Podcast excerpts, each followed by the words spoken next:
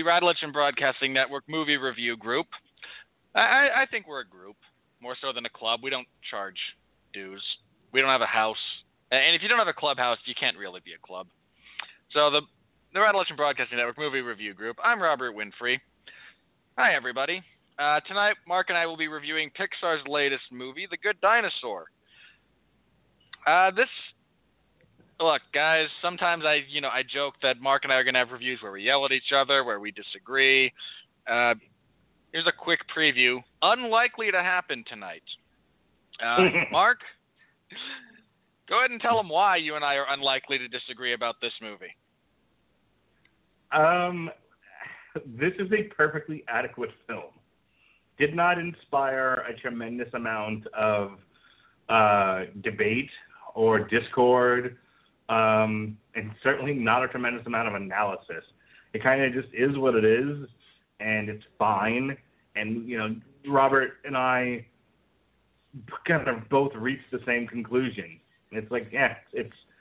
A, Forbes has an article that says the good dinosaur is to Pixar what Ant Man was to Marvel. I'm like, that's a pretty good descriptor. Well, I'm not sure the Pixar Marvel analogy is completely apt because Marvel has yet to actually fall on their face, and Pixar has Cars 2. Boys love cars. I'm not saying I don't understand why. Cars 2 and the forthcoming Cars 3 are blatant cash grabs. I imagine mandated by Disney. Do you know how many cars my son has? And he's one. Uh, again, I understand. I understand it. I mean creatively. As a movie, okay. Cars Two is we're, a we're monumental talking, and utter failure. You, are talking critically, and critically, yes. The Good Dinosaur is a very average movie. It looks gorgeous.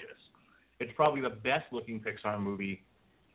In terms of in, in terms of pure aesthetic, I, I thought it was the only thing that was superior to Inside Out. In terms of story and everything else, um, that you would do a critical analysis of, uh, Inside Out beats the shit out of this. And most of Pixar's, I mean, it, it gets it's getting a lot of comparisons to Monsters University, which you know you you keep uh, and, and others keep complaining about Cars 2. I would tell you Monsters University was markedly worse than Cars 2. I would fundamentally disagree with you. Are you kidding me? No.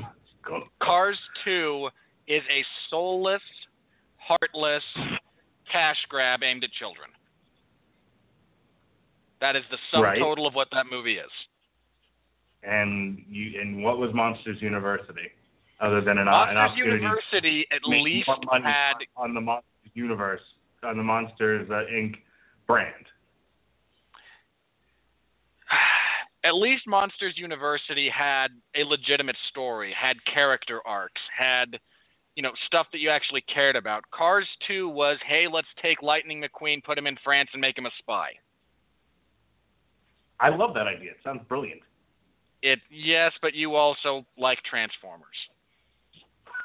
Boo! Plugs. All right. Let's get on with this. All right, lest we devolve into silliness, debating the quality of various Pixar movies, which Mark and I will probably do at some point, because why not? Probably. Uh, all right, The Good Dinosaur opened over the holiday weekend, opened Wednesday, uh, so as to capitalize on the full Good. It's currently only got an $87 million worldwide on a $200 million budget, which sounds like, oh my God, this thing is bombed. But it's still got a bunch of international markets to open in. It's going to be in theaters pretty much through the end of the year. So it's got plenty of time to make that money. And even if uh, it doesn't approach, I mean, it probably will, but let's say it doesn't approach the 200 million that it costs you know, with, with kids movies, especially the Pixar Disney type, um, there's rewatchability in spades.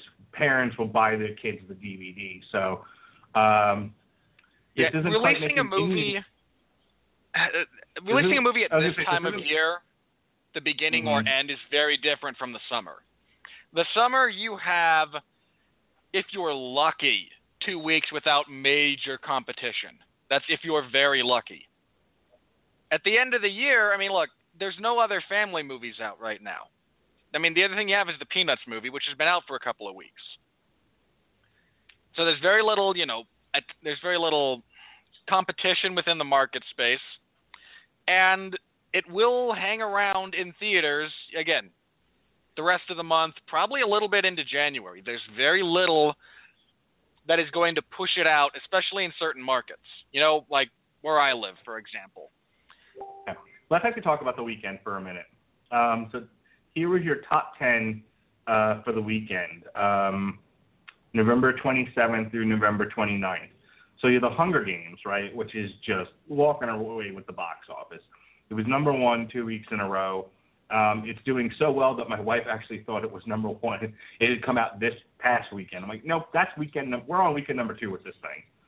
Yeah. Um, and it's still the it, number again, one movie. It came out over the holiday weekend, so that Wednesday before Thanksgiving. Um, did it? Oh, it came out. It released November twentieth. I said it was a week before. Oh, okay. Um, My apologies. Yeah. So, uh, the Good Dinosaur came in at number two. Uh, the so the weekend gross for the Hunger Games was 52 million. The Good Dinosaur was 39 million. I'm rounding, by the way. Uh, and then Creed came in third, which was about was expected, at 29 million. Rounding out the top five, you have Spectre, which raked in another 12 million, and the Peanuts, which raked in another nine. To your point, the only other um, God, Victor Frankenstein, which also debuted the same weekend as The Good Dinosaur and Creed, two million dollars. Yeah, that movie has bombed pretty hard. Which is uh, look, as much as we for as much as we predicted that, I feel kind of bad for it. Uh, I've some people whose perspective, even if I don't always agree with, I respect, have told me that it's actually entertaining at the very least. And again, I have no plans to see it in theaters, but uh, I might, you know, when it gets to the dollar theater around here, I might try to go see it just because. Again, apparently it's at least a fun, entertaining ride and I can respect um, So those are your top five: The Hunger Games, The Good Dinosaur, Creed, Spectre, and the Peanuts movie.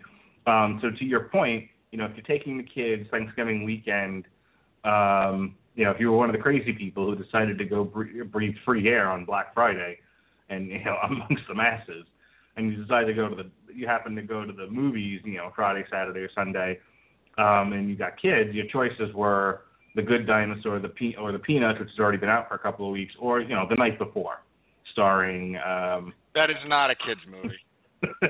just kidding. I came in at number six, by the way, for the weekend.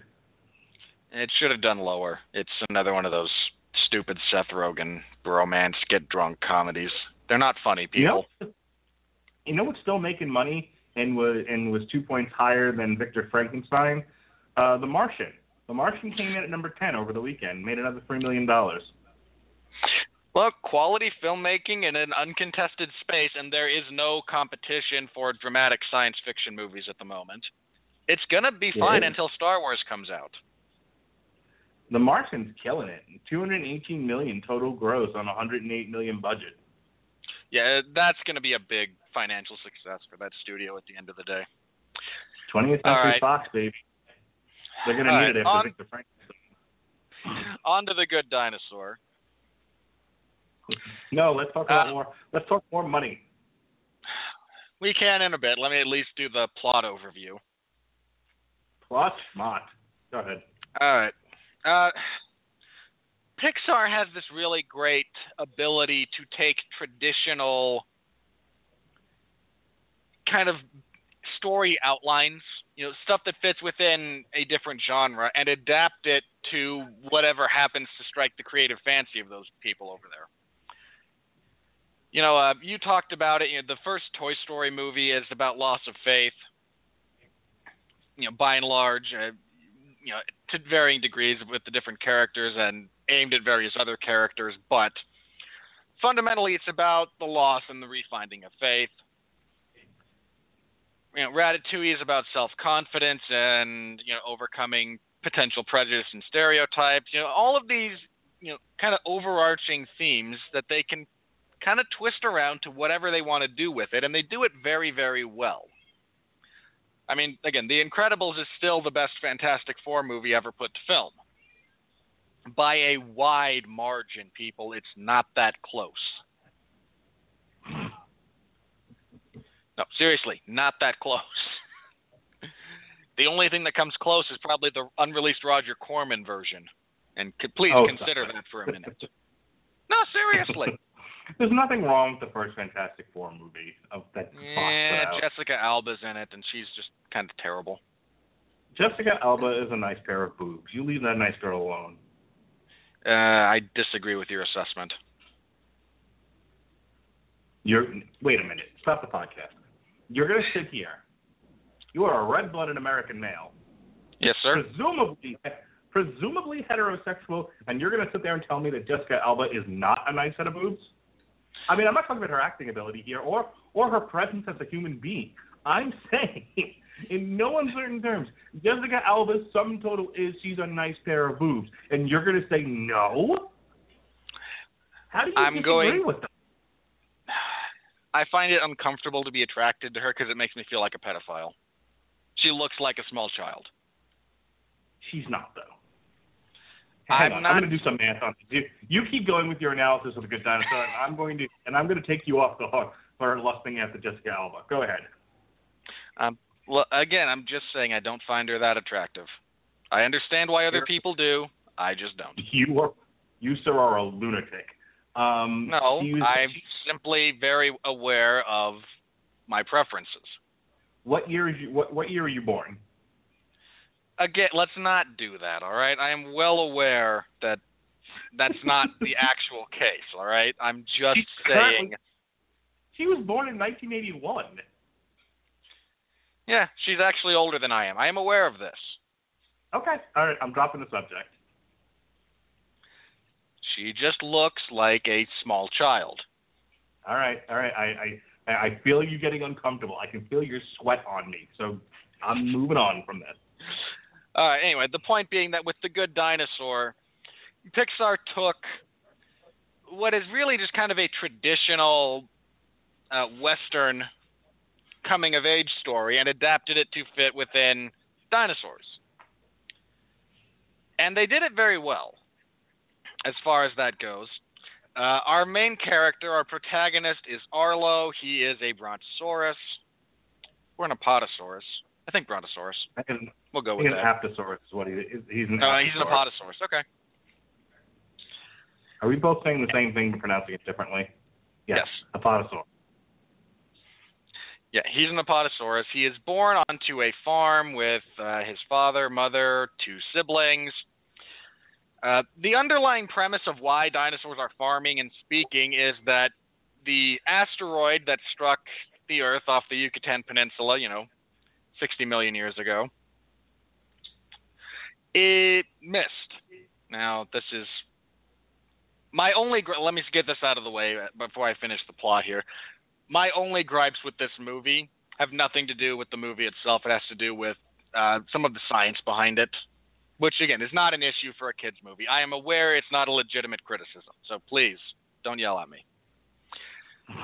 But dinosaurs have now evolved the ability to speak, and they are farmers or ranchers or meth heads in some cases. And yes, it it made me laugh, and you can share your joke. Uh, anyway, Arlo is a very timid person, a very timid dinosaur. He has trouble fitting in with his, you know, brother and sister who are adventurous, strong. He's the runt of the litter. Uh, his father, you know, keeps trying to, not very long, because again, it's a Disney movie. One of the parents is going to die. That's how that works. Being a parent in a Disney movie is a very hazardous occupation. There's at least a 50% mortality die. rate. You're gonna die. You're gonna die. Yeah. Uh, anyway, they have created. There's a lot of you know kind of small symbolism in it, but while attempting to catch a small human, that is referred to as a critter, uh, Arlo and his father are caught in a flash flood. Uh, his father Henry is killed. He now has to deal with some of the guilt about that and his fear of, you know, violent thunderstorms, which is a pretty legitimate fear as far as the look. There are there are legitimate fears and illegitimate fears. Being afraid of violent thunderstorms is a relatively legitimate fear. Moths, clowns, not so much. Uh, anyway, Arlo finds this same critter again and chases him in, you know, a bit of emotional rage. They wind up falling into the river and he is struck he strikes a rock because apparently he was never taught how to properly, you know, go down a river with rapids. I shouldn't criticize him. It took me a while to blur I don't know. But he strikes his head, is rendered unconscious, avoids drowning somehow, uh, washes up quite a ways away from his home. Uh, the human, which is named, who is named Spot, is not too far from him. Uh, now he has to get home, and he is, you know, lost in a strange land. But he comes to understand and accept the human as not being responsible for his father's death. They get along. Uh, they meet some cultist, fanatical pterodactyls that are, uh, you know, that follow this giant storm around apparently, and you know, eat whatever is wounded by it. They also meet uh, some ty- some T Rexes because every dinosaur movie ever must have the Tyrannosaurus Rex. That are ranchers. well, because I imagine because you know, ranching your own food supply is easier than you know raiding the local farm for a good Apatosaurus steak. I don't know. Uh, he helps them. He, you know, discovers a bit of his courage, finds his way back home, uh, has to say goodbye to the human spot right before he gets home because there's another uh, family of humans. I believe they're referred to as Neanderthals uh, in a couple of the reviews, so I'm not sure how far along the spectrum of human evolution we are at this point. Though, again, don't yell at me if you're religious and don't believe in human evolution. I'm just quoting what you know the underlying themes of the movie here. Uh, uh, so they bid their tearful farewell. Arlo returns home, having discovered his courage and, you know, effectively, you know, come of age, since that it's a coming of age story. Um, Mark, you touched on it when we you know, at the top of the show, but this is I think hands down the most the best looking Pixar movie ever. I mean, okay, I had go ahead and make your points. I, I I'm going to throw it to you because I have some points to make about computer generated imagery that needs to be discussed in the context of this movie. All right. So my initial reaction, um, both my kids, uh, first of all, I always, you know, I bring my kids to these things, and um, my my son's not super good about sitting in the theater, but we figured since he's he's got a big thing for dinosaurs, you know, Jonas, what does the dinosaur say? Roar. What uh, he answers. So we figured this would capture his interest, and then when when when he saw the commercial for it, he got very excited. Um, he had a little trouble sitting through it at the end, and he was kind of getting up and wanting to run around.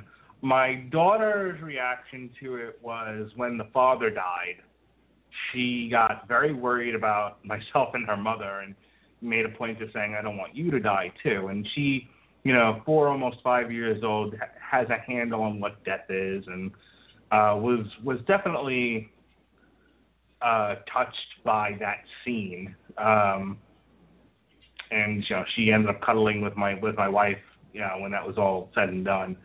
Um, other stuff she saw she liked. She liked a lot of the physical humor in it. Um, I had two thoughts when I left the theater. One, it's a gorgeous looking movie. It, it's probably one of the best looking animated movies I've seen in, in in a long time. I mean, when you consider where we've come in like 15 years with CGI, now you make the joke about Congo or the Phantom Menace, you know, looking like video games, um, to where we are now, where you where you produce an animated feature which looks more realistic than the Phantom Menace in Congo. It, it was incredible. Um, the other predominant thought I had was this was the Lion King. and the only difference for me between this and The Lion King was I liked Arlo more than I did Simba. You know, where Sim- Simba is a jerk, I thought um, Arlo was a more sympathetic character. So I so I was more into his journey. But basically, like, I mean, when when they go into that ravine and the, and the water comes, I'm like, well, the father's dead. you see that coming a mile away, and I'm not that great at making predictions in movies.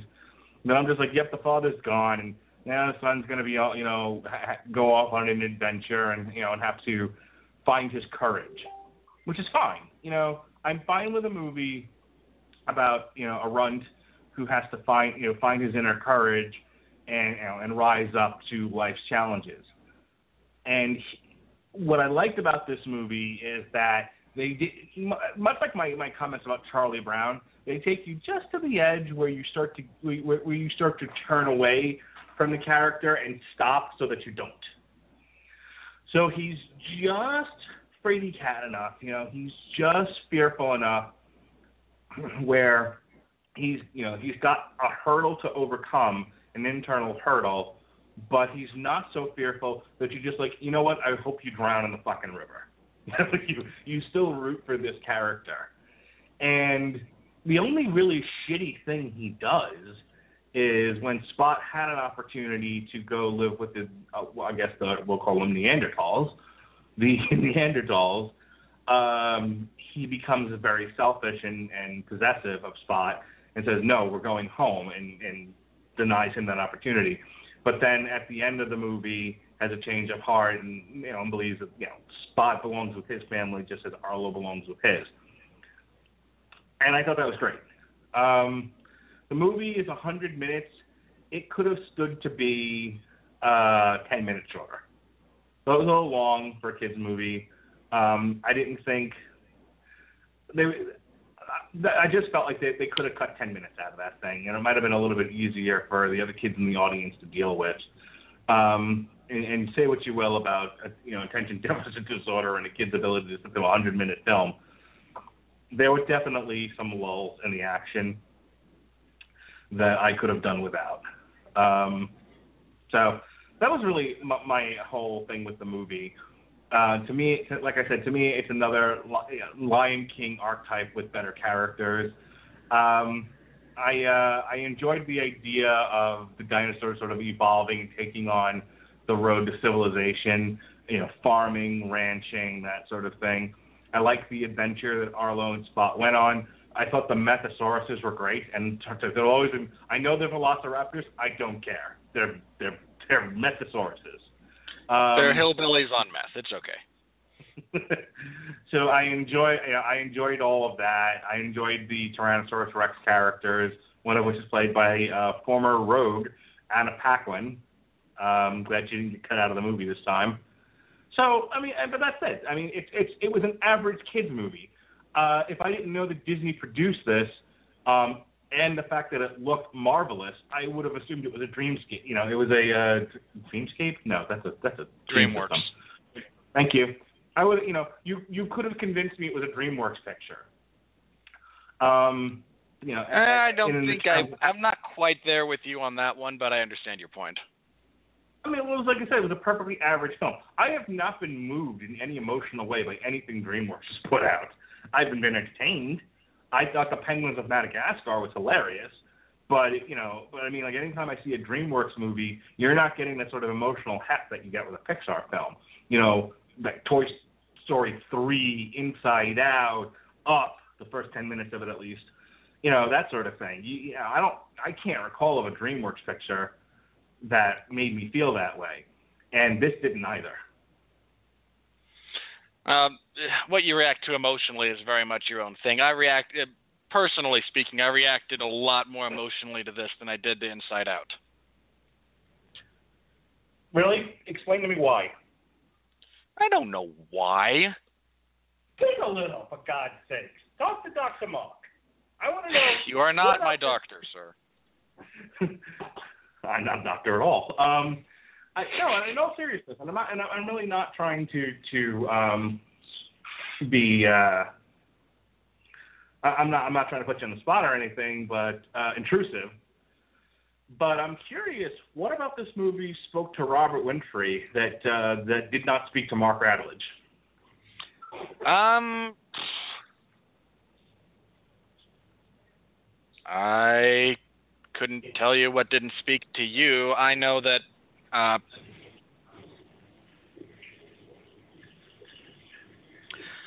oh, whoa. Okay, we're not going to go down that road.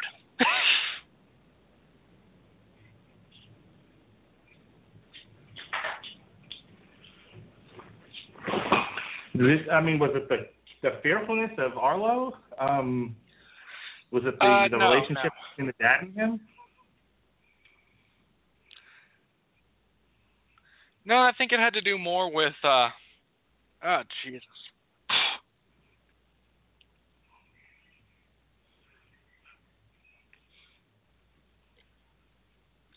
Hello.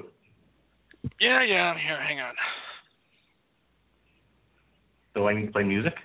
Da da da da da. nah. we are experiencing technical difficulties. Uh no, no, it's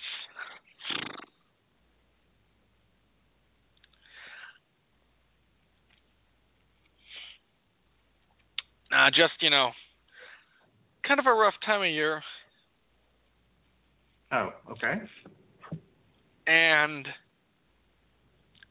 uh just dealing with loss on Oh god, I am not gonna break down on the air. I'm not gonna do it. Okay, I I didn't mean to poke. Do we need to take a break? Nah, we're all right. Okay, well, breathe. Take a breath. Uh, it's just it's mostly dealing with loss. I think is what Okay. oh kind of triggered within me okay. because the emotions brought up in Inside Out are uh, displacement, are fear, are you know worried about worrying about finding your place under new circumstances, and those are easy for me. I mean, I, I don't. You know, this isn't my biography here or anything, but I moved around a lot as a kid. My dad was in the army in the you know late eighty late eighties, excuse me, to early nineties, and Bill Clinton decided to shut down you know military bases like it was going out of style. So I've you know before I was out of grammar school, I had lived in Utah, California, Washington, Arizona, North Dakota, Oregon, and then back to Utah. So I I had moved many times. I had dealt with the emotions associated with it. So a lot of the stuff that Pixar triggers or that Inside Out triggers, excuse me, is stuff that I personally have dealt with. Many times in the past, I again, when I'm sitting in a theater, I'm not saying I don't react emotionally to it, but I have a handle on it. Okay. You know, I I get you know, again, I understand, you know, a lot of Riley's emotions I understood. But I don't you know, again, I know how to deal with it. I know how to process it. I know how to it's So stuff I've already dealt with. Okay, so what nerve did the good dinosaur ping with you? You, you mentioned loss. So I'm, I'm, I'm assuming the bit with the father dying hit you in a place you don't like to talk about. Uh, not so much that. I mean, you know, no, my it was it was more um. Oh man, you don't get to bill me for this, by the way. it's perfectly fine. Uh, no, it was more him saying goodbye to Spot. Okay, gotcha. Admittedly, I, I got that. That was the only part that I got a little teary eyed. But it seems to hit you on a very personal level, um, which is interesting. Eh, I deal with change very badly. Odd considering Oh. you know how much I moved, but oh, you know, just with some of my issues, and again, I'm I I believe I'm undiagnosed Asperger's syndrome. I hate change. And you know, death is as permanent a change as you're to get.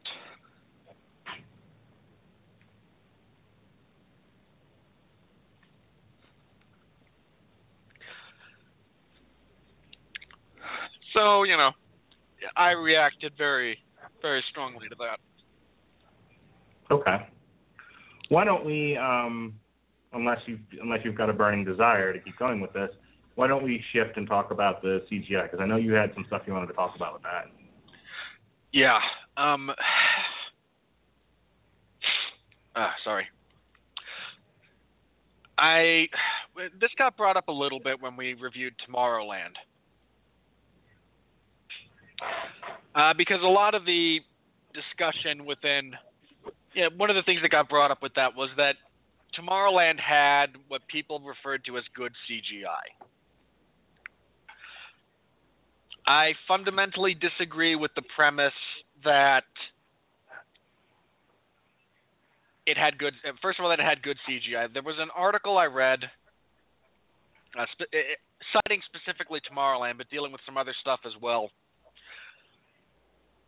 Truly good CGI is indistinguishable from a real life shot.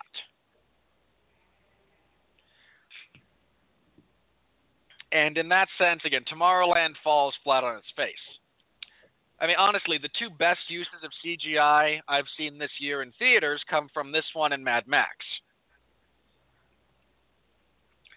Now, for those of you who don't know, uh, there are a couple of sequences in Mad Max that were, and all of almost all of the effects in Mad Max are practical, all the stunts and the set pieces, but they never filmed in a canyon any of that stuff done in canyons or you know with the mountains within the background and whatnot, the mountains are not actually there. They are done digitally. Again, I had no idea watching it. I and that to, that to me is, you know, if I don't notice it, that's good CGI. Right. There is a middle level of CGI that is acceptable where you can tell it's done with a computer, but you kind of roll with it because they put a lot of effort into it. And then there's bad CGI, which I hate with a burning desire. There are whole sequences in The Good Dinosaur that I don't think I almost feel like they weren't done digitally. I feel like some of these, you know, lo- you know, sweeping what would be helicopter shots they just had helicopter shots of you know spaces of mountains in the Grand Tetons, and then digitally put their characters over it. And I again, I can't tell you which one it is, and that is good CGI stuff that you cannot distinguish from. You cannot distinguish digital from real. That's when they've that's exceeding when it comes to computer generated images. And this is hands down, I think, the best animated movie from a visual perspective. I mean, maybe ever. I have a really hard time trying to think of any other animated movies that looked this good. This is a beautiful movie. No, I would uh, absolutely agree with that. I mean, just look at some of its predecessors. Uh, you know, Peanuts was stylized. Throw that right out. That was supposed to be let's take a comic book and animate the comic book. Um, yeah. So, so forget it. You know, it did its job, but its job was to not look realistic. It was to look like a Peanuts comic. Minions was very cartoony. Maybe it was supposed to be, but it you know it looked like a cartoon. It it looked over the top. It looked very animated. There, at no point are you like, ooh, you know, this was shot in a real set or some shit like that. It you know it was what it was. Um, Inside Out is very colorful and it looks pretty. It has a, it has a, it has an enormous rainbow quality like color palette, but that's just it. You, you can't. No one's looking at Inside Out and going, "Ooh, did they shoot this on a set?" No, it's a fucking animated feature. Did they actually um, go to San Francisco for any of the? No, it, it that never comes up. no, um, everybody's animated. No one's looking realistic. Um, so you would have to go to some of the you know CGI movies where there's a lot of outdoor stuff, and and I, and so I go back to a lot of the DreamWorks, you know, like Kung Fu Panda or the Penguins of Madagascar or Madagascar. None of that looks particularly real. It all looks like animated cartoons. And again, I'm not knocking anybody. That may have been the intent, but Pixar.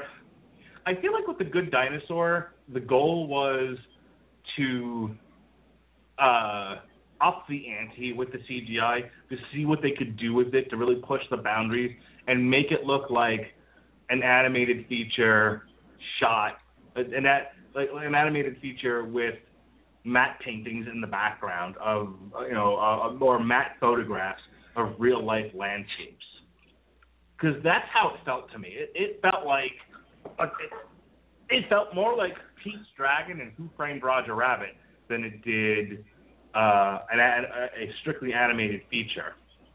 And that is a hell of an accomplishment for yeah. the you know, people who did the CGI for Pixar.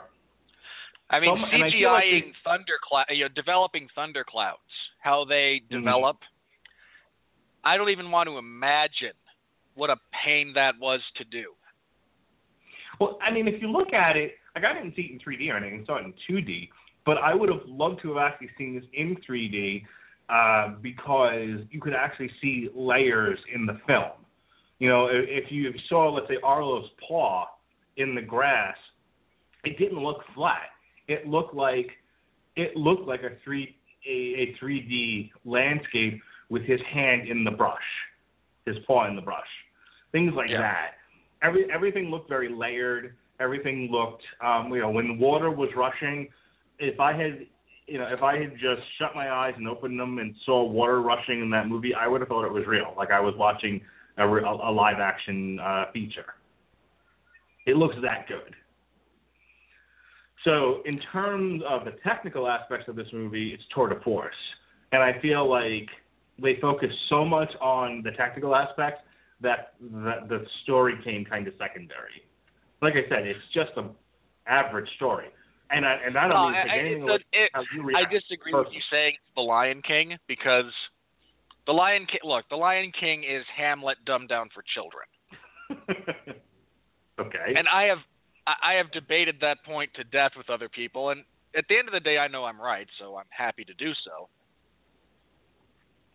Well, let's go back a sec because I keep saying I say Lion King because essentially what you have is you have you have a kid with an issue, the parent dies, and that spawns the kid the kid's uh, journey, and he has to you know find his inner whatever.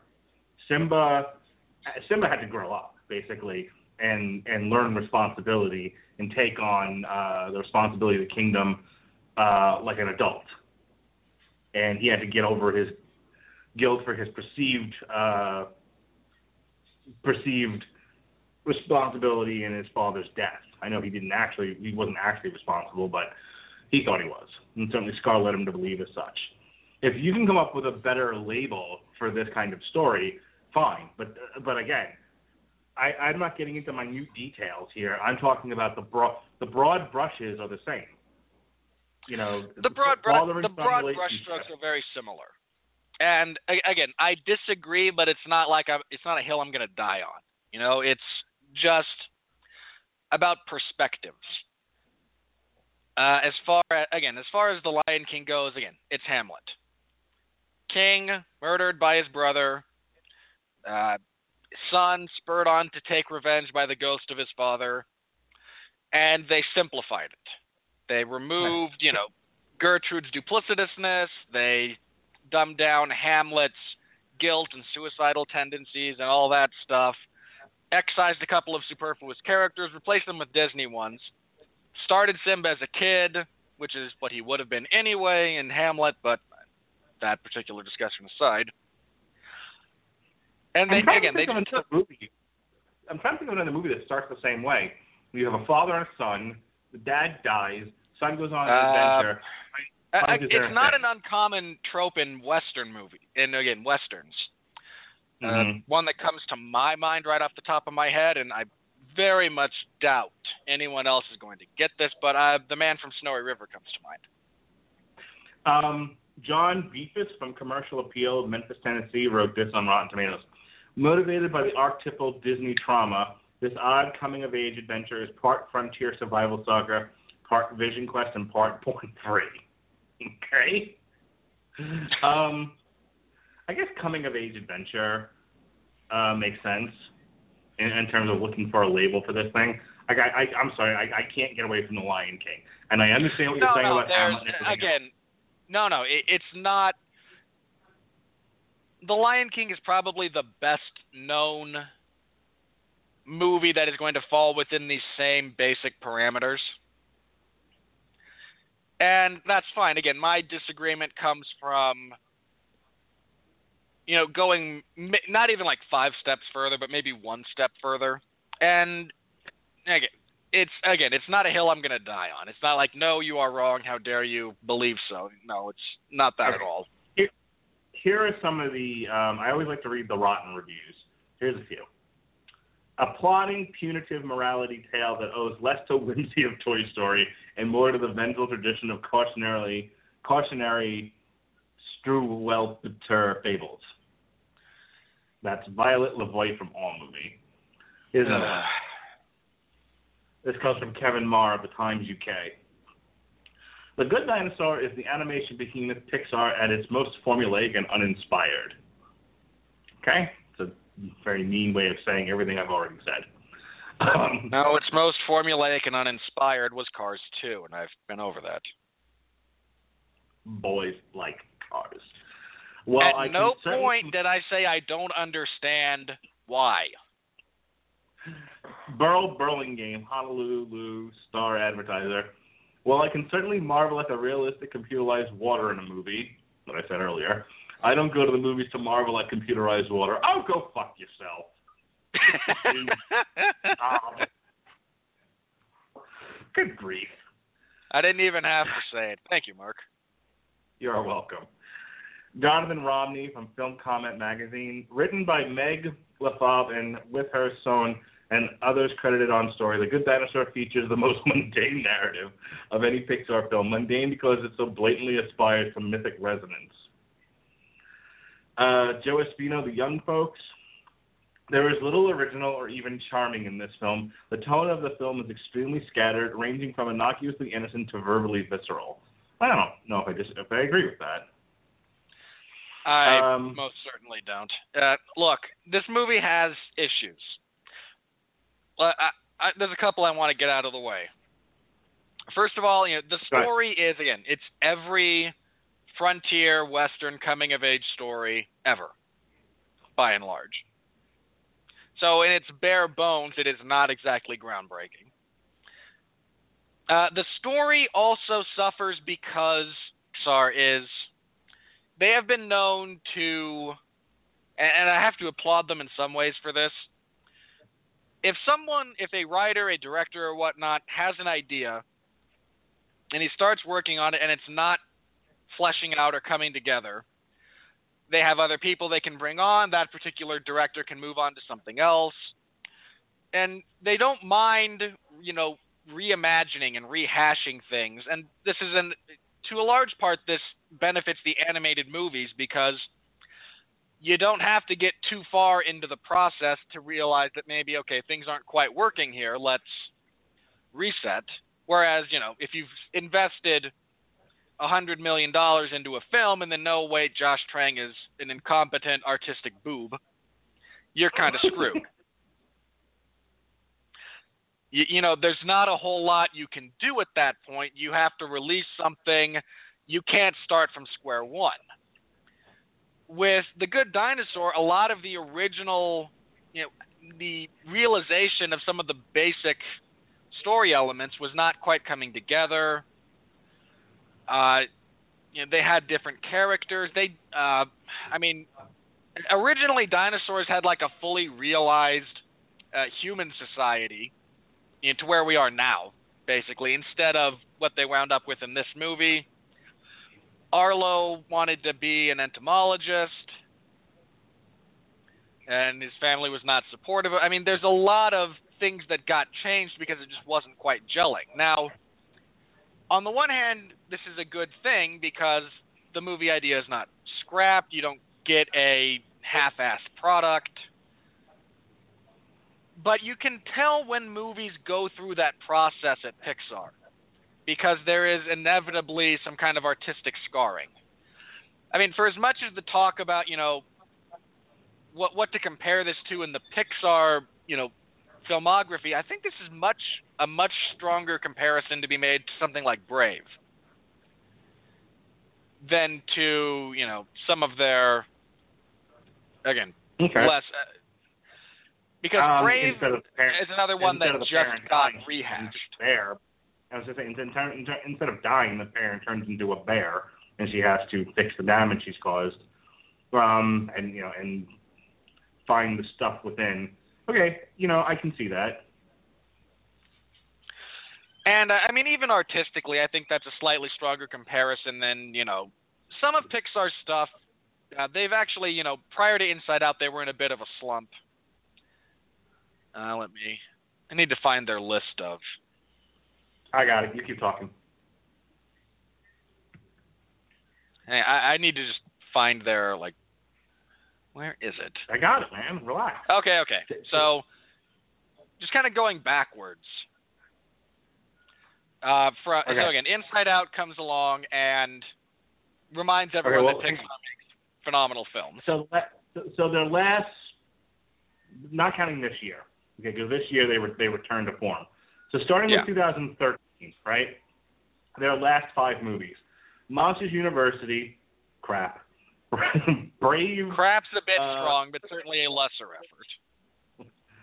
uh, Brave, Brave split a lot of people. I mean, I liked Brave, but I can I liked see it there were a too. lot. Of people that, there were a lot of people that didn't know what to make of Brave. Um, Cars 2 is great if you're if you're a boy child. Other than that, Cars people 2 were is like, great if you are a male of less than seven.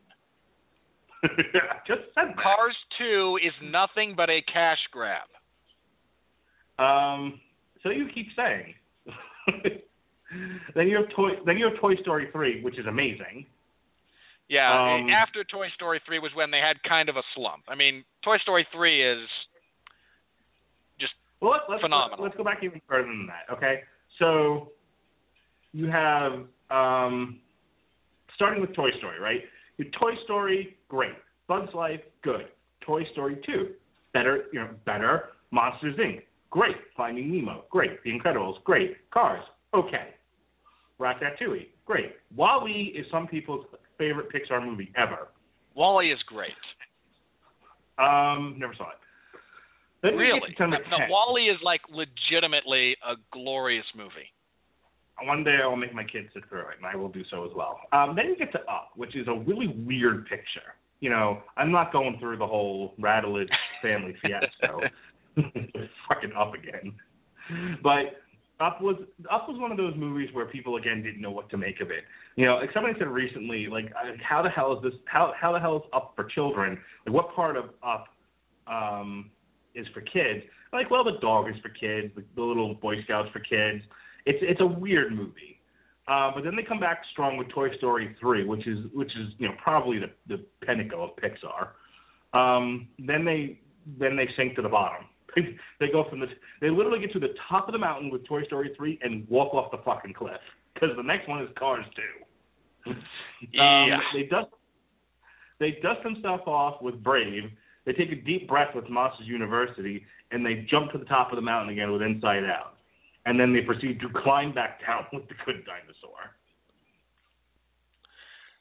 Yeah. Uh, again, even Pixar's misses tend to be good movies. Fundamentally, again, Cars 2 being the massive exception. Uh, and this one, it falls kind of squarely in the middle of the Pixar pack. Oh my God, Cars 2 is a 39% on Rotten Tomatoes, but it's Cars Cinema 2 Score is- minutes. Cars 2 is an awful movie. Taken as a movie, bear in mind. It has a weak So- plot, its characters are not fleshed out, the writing is the poorest Pixar has ever produced. there's very little there of narrative, of artistic, of cinematic value. It is there to get six year old boys to watch the movie and then buy the product. And So it succeeds at that on every level. The Rotten Tomatoes um, score, uh, if you go, if you put it in order, Toy Story 100%, Toy Story 2 100%, Finding Nemo 99, Toy Story 3 99. Both Um, Finding Up Nemo and Toy Story 3 should have been 100%. There's like one miserable malcontent out there who just decided that I want attention, so I'll post a negative review. Up 98, Inside Out 98, The Incredibles 97, Monsters Inc. 96, Ratatouille 96, WALL-E 96, A Bug's Life 92, and then we get into the shit category. Brave, Monsters University, The Good Dinosaur, Cars and Cars 2 range from uh, 78% to 39. Actually, all of the ones except for Cars 2 are in the 70s. They're all either 78 or 76 or 74. Yeah, again, and then Car- Cars Pixar Cars has only 2 is made one objectively bad movie. Oh, that's funny. On Metacritic, it's 57 out of 100. I am legitimately amused by this. All right, let's let. but I'll tell you what, their cinema score, which is as, as you pointed out to people, is just strictly based on your casual moviegoers. Nothing got nothing gets less than an A minus, and the one that got the A minus is Cars 2. Again, Cars 2, for as much as I harp on it critically and intellectually, artistically, cinematically, and objectively, appealed very well to its audience. If you had a six year old or so kid and you had to kill 90 minutes, hey, Cars 2. And everyone will be happy. And 3 made over dollars. Yeah. Because it's a great movie. In a great franchise that had nothing but goodwill attached to it. And uh, 3 also had the benefit of, you know, being so much later than 1. By the time you got to 3, you know, a lot of people my age had kids who could go see it. So you show them 1 and 2 and then you go see 3 as a family. Cars 2 got nominated for nothing. Because it deserved nothing. All right, take me home, Jeeves. All right. Um, okay, my since I mentioned that uh, the story the story here has a few scars. Uh, there's a couple of scenes that are unnecessary. That's what I said. Um, they could have cut ten minutes out of this movie easily. You know, this isn't this isn't uh Transformers: Age of Extinction where you really needed more scenes. This you could have You could have cut. cut 40 minutes out of that movie, and you and I talked about that. Tweaking your nipples there, Ron Winfree. I'm just tweaking your nipples.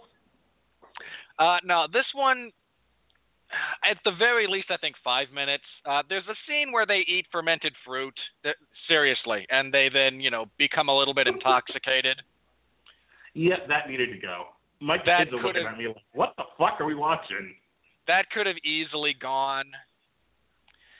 Uh, there, uh, but on the whole, I mean, again, the story itself is not great. It's not groundbreaking. It's not the best written thing Pixar's ever produced. That's still probably Inside Out, from just a writing perspective. But it's a solid addition into you know what Pixar does. It appeals to kids, and you know as an adult you can watch this and still be entertained by it.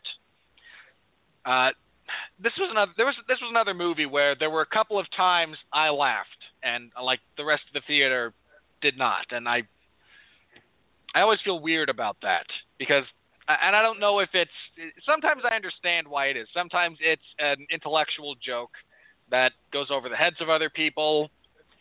Uh, sometimes it's something that's maybe not meant to be funny, but because I'm eh, because I don't mind watching people fall down stairs, I laugh at it. I mean that type of thing. But this was eh, this is a again, it's a solid Pixar movie. You know what you're getting into at this point. I have very few again, my my complaints about this are twofold and they have nothing to do with the movie. One, the asteroid that impacted the Earth was not the sole cause for the extinction of the dinosaurs. That's it contributed. I'm ver- I'm relatively sure it, it wasn't. Hang on. Did it contribute? Sure. We know where we got hit. We know the effects of it. They were already dying out because hey, the climate was changing. Wait, are you telling me that climate change is not something that only humans do? Yes, you miserable narcissist. Can you please start your own web show? You you need to bring back Mr. Wizard, and you be Mr. Wizard. Uh, I have no idea what that is. You don't know Mr. Wizard? I do not. There's a, there's, all right. Um, you don't watch Big Bang Theory either. Shit. No, I don't. Um, I don't know what would have been a good comparison for your for your generation, but there was a show I think it was on Nickelodeon where it was like a science guy doing stuff for kids. Um, but that was the show. Here, I'll, I'll send you the link. So yeah, you, you need your you need your own YouTube show, and you need to bring back Mr. Wizard. I will file that under, you know, duly taken under consideration. My other gripe is turning Spot into a dog. Uh, humans are not quadrupedal. Have never been, will never be, not physiologically Oh. possible. Good grief. Again, I said at the top of this, my complaints have nothing to do with the movie itself. I'm well aware of this. So those again, those are my only complaints. Perpetuates an, an inaccurate line of thought, and humans can't be quadrupeds. That, that again, that's my major complaint. You know, the movie itself is consistent within its own universe. Is it groundbreaking? No. Is it the best written thing? No, but it's solid. I have no complaints about the writing. I have no complaints about, you know, plot holes or things of that nature. So my complaints are strictly limited to external things in this instance. you know, I'm, sitting here and I'm making fun of you about that, and I'm like, oh my god, again with this. You know, shut up. Just let let the movie be what it wants to be.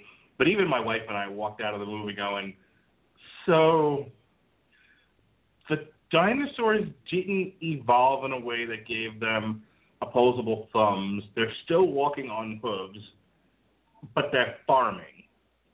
And somehow or other, humans evolved into dogs. And I and we both were like we both kind of raised an eyebrow about that, and then we immediately we immediately told each other to just shut up. It's a kids movie. Which is why, again, my complaints are not necessarily valid. And So, I freely um, acknowledge that in this instance.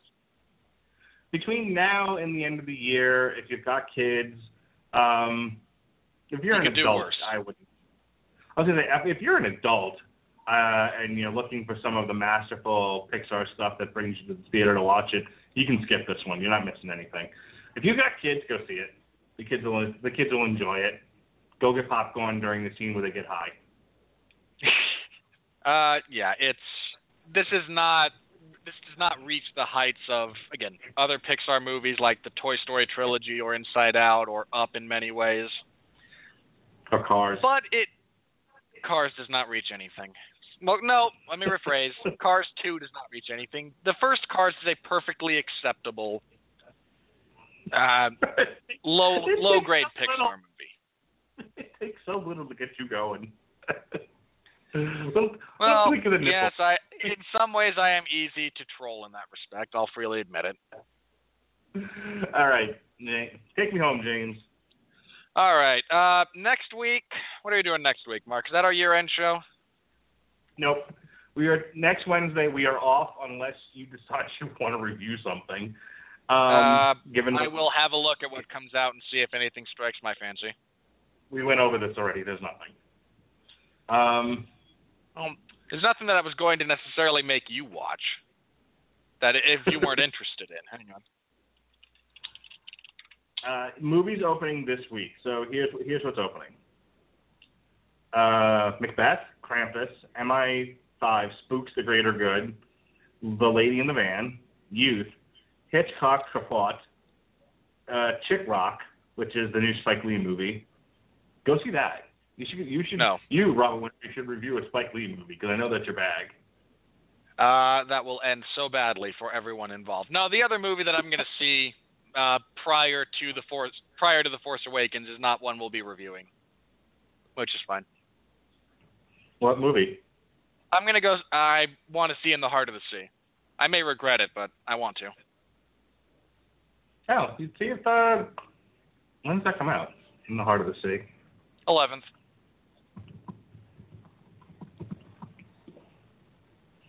In the heart of the sea with Thor. Um, yeah, I'm a, I'm a Chris Hemsworth fan. What can I say? It's a biography Right. about uh, Herman Melville, and we'll deal with the real life incident er, events that inspired Moby Dick. Well, I mean, if you want to do the year-end review on the 9th, and then you want to review In the Heart of the Sea on the 16th with with uh, someone else, because I'm not going to get a chance to see it, uh, be my guest. Nah, our current schedule's fine. I mean, again, nothing since nothing else of you know a lot of value is coming out at that point. We'll take next week right. off, then proceed as planned. No big deal. Yep. All right, so next Wednesday we're off, no show. Um, the 16th we're doing our year-end review, which is going to be a little different than you might think. We're gonna we're gonna talk a little bit about movies, but we're really going to examine the year in studios. Uh, we're going to look at what movies were released by what studios. We're going to look at budgets. We're going to look at bombs in terms of um, we're going to split it up. There's critical bombs and then there's financial bombs because some movies everyone could have gone to see it, but everyone thought it was terrible. So there were a lot of bombs this year and a lot of financial bombs. And so we're going to look at which studios, because you know Universal, for example, had some had monster hits, Jurassic World and Fast and the Furious Seven. They're also the ones that distributed Jem and the Holograms, which took a, you know which was a massive loss. Um, so you know we're going to look at stuff like that, and we'll we'll see which studio did the best overall between hits and losses and it's which uh, which studio Disney. gets and which studio gets the booby prize. And this is all before Star Wars comes out, so it's, so everything we talk about is going to change a week later. Um, Look, the only thing, the only thing that's going to keep Star Wars from knocking everything off of the top earners list of the year is the short time before the year officially ends. Right. Um, so we'll we'll review The Force Awakens on the 23rd. I may or may not be putting up extra content. Um, I know I do want to spend. We're going to spend some of that show talking about not just the movie itself, but I'll talk a little bit about the after party that I'm going to at Hollywood Studios that Disney put together and my experience with that. Um, and share whatever thoughts my friend Tom had, who uh, lifelong friend, both both huge Star Wars fans. Um, if you go back into the archives, we did a long road to ruin on which one was better, Re- Return of the Jedi or Revenge of the Sith. Uh, and him and I got into one of our more famous arguments about that. And then Can't on we just December say they're 30th both equal levels of crap? yes, but which one was crappier? Um, What part of equal Uh, levels of crap did you? Equal, equal in terms of crappiness. December look, December 30th uh, is our last review of the year, and that's going to be Quentin Tarantino's The Hateful Eight. Um, meanwhile, back which in the I city, may or may not be lobbying uh, to re- have replaced. I'm going to see it no matter what. I love Quentin Tarantino. Uh, it just comes out the same time as The Revenant, and I'm not sure which. I mean, I understand we'll be reviewing Hateful Eight. I'm going to personally, I think, prefer The Revenant, but uh, yeah, the end of the year actually is pretty good for movies. There's a few good ones that are coming out, and then there's you know Will Smith with an African accent. no one's going to see that movie. Um, Look, Americans do rent not like the reality that football is a a crappy sport and b riddled with corruption and inconsistencies by the NFL. And I can't wait to sign my son up for Pee Wee football. Now then, before Robert makes a brain damage joke about my son that'll irritate me, on Thursday, December 3rd. Your son will never reach a high enough level in football, amateur or professional, where brain damage will be an issue. You don't know that. He could very well be good enough to get brain damage. and now you're arguing your son is good enough to be concussed repeatedly and commit suicide at the age of 40. No, leave my son alone. He's good. He You're the one who made that argument. I said it would never happen. Um, all right. December 3rd, Long Road to Ruin, our final show of the year. We're looking at the Mighty Ducks. Quack quack. On, on December 4th, my father is bringing over the new couches. That's none of anyone's business. And Melissa and I are going to see NXT in Largo, uh, St. Petersburg, the Pinellas County. I'm just reading my calendar off at this point. On Saturday, December 5th, Jonas has gymnastics. Now, moving right along. Um, on on Thursday at, at 10:30, uh, the final Metal Hammer of Doom of the year, Heavy Source, Ray Calista, Julze, which is their Christmas album. It's going to be fantastic. And uh, like we said, we have all the uh, we have the two reviews that we're doing, and then we're done. Um, I'm also going to be at UFC Fight Night Dos Anjos versus Donald Cerrone. Go get you some. And my wife and I will be in the audience yelling, "Get you some, Donald Cerrone!" I weep for those who are sitting around you.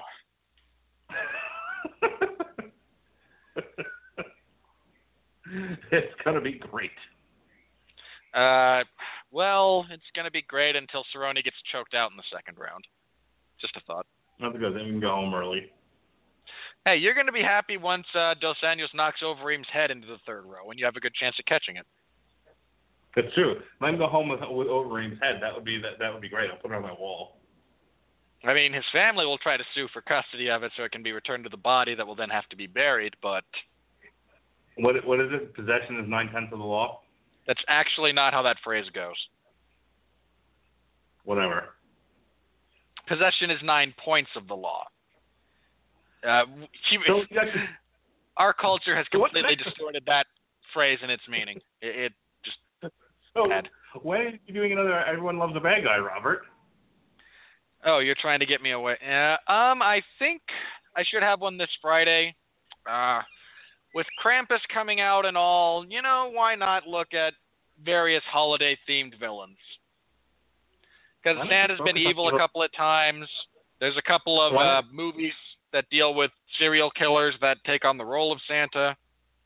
Why don't you just limit it to Evil Santa or Evil Christmas? Well, yeah, that's kind of what I mean. I mean, I'm not going to talk about you know evil you know, evil acts that happen to be committed on Christmas because I'd spend an hour talking about Hans Gruber and completely ignore. Saying, like, you know, don't get into Easter, don't get into Labor Day. You know, just no, no, just it will be limited to Christmas. Although hey. the uh the Labor Day slasher is one of the greatest fictional villains of all time. Wait till fucking next Labor Day, then, for God's sake. You don't Am know I if I'm joking or not. Just saying, be synergistic. Oh, yeah, it, it will focus on again the year-end holidays. I might talk about Golem a little bit because you know I assume there's at least one person who's Jewish who listens who would appreciate the Golem being discussed. My wife is making me celebrate Hanukkah. I don't know why she's Protestant. Uh, alrighty then. so, I- the theme music. I got nothing for that. All right. So again, we're off next week. We'll be back the week after that for a discussion of finances within the movie business. We will look at why some productions ballooned, how some failed so miserably even on small budgets. Jem and the holograms. I'm looking squarely at you. No movie with a with a wide release should be a financial failure with a five million dollar budget. It just shouldn't happen.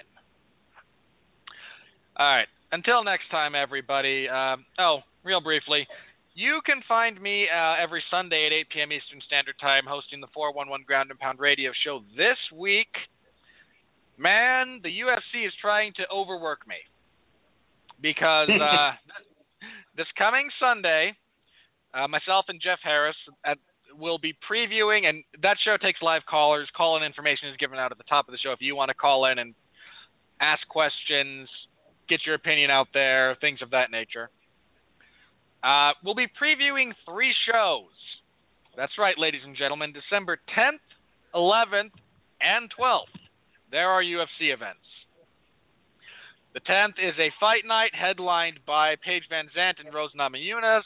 The 11th is the finale of The Ultimate Fighter Season 22 that no one cares about, but the main event is awesome because Chad Mendes and Frankie Edgar are finally going to fight. Then the 12th is UFC 194, which is uh, the big one. UFC 193 may have been the blockbuster, the Michael Bay, if you will. This one is Oh. going to be, you know, uh, I don't have an appropriate response yet. The Steven Spielberg, the uh, crap. Who else makes great movies? Quentin Tarantino. The Coen brothers. This is going to be the Fight Fans card. It's a great card. Headlined by Conor McGregor and Jose Aldo. Uh, the co-main event it for the that's for the featherweight belt. That Conor being the interim champ just makes me laugh because it shouldn't have happened. But what are you going to do? The co-main event is for the middleweight title. Chris Weidman and Luke Rockhold are going to fight it out. Uh, I'm really excited for that card. So this week we're previewing all of that. Week after that we'll be reviewing all of that. So uh, yeah, come back for that one too. Anyway, on those notes, with our plugs taken care of for Mark Radulich, I am Robert Winfree, reminding everyone out there to please continue to be well, be safe, and behave.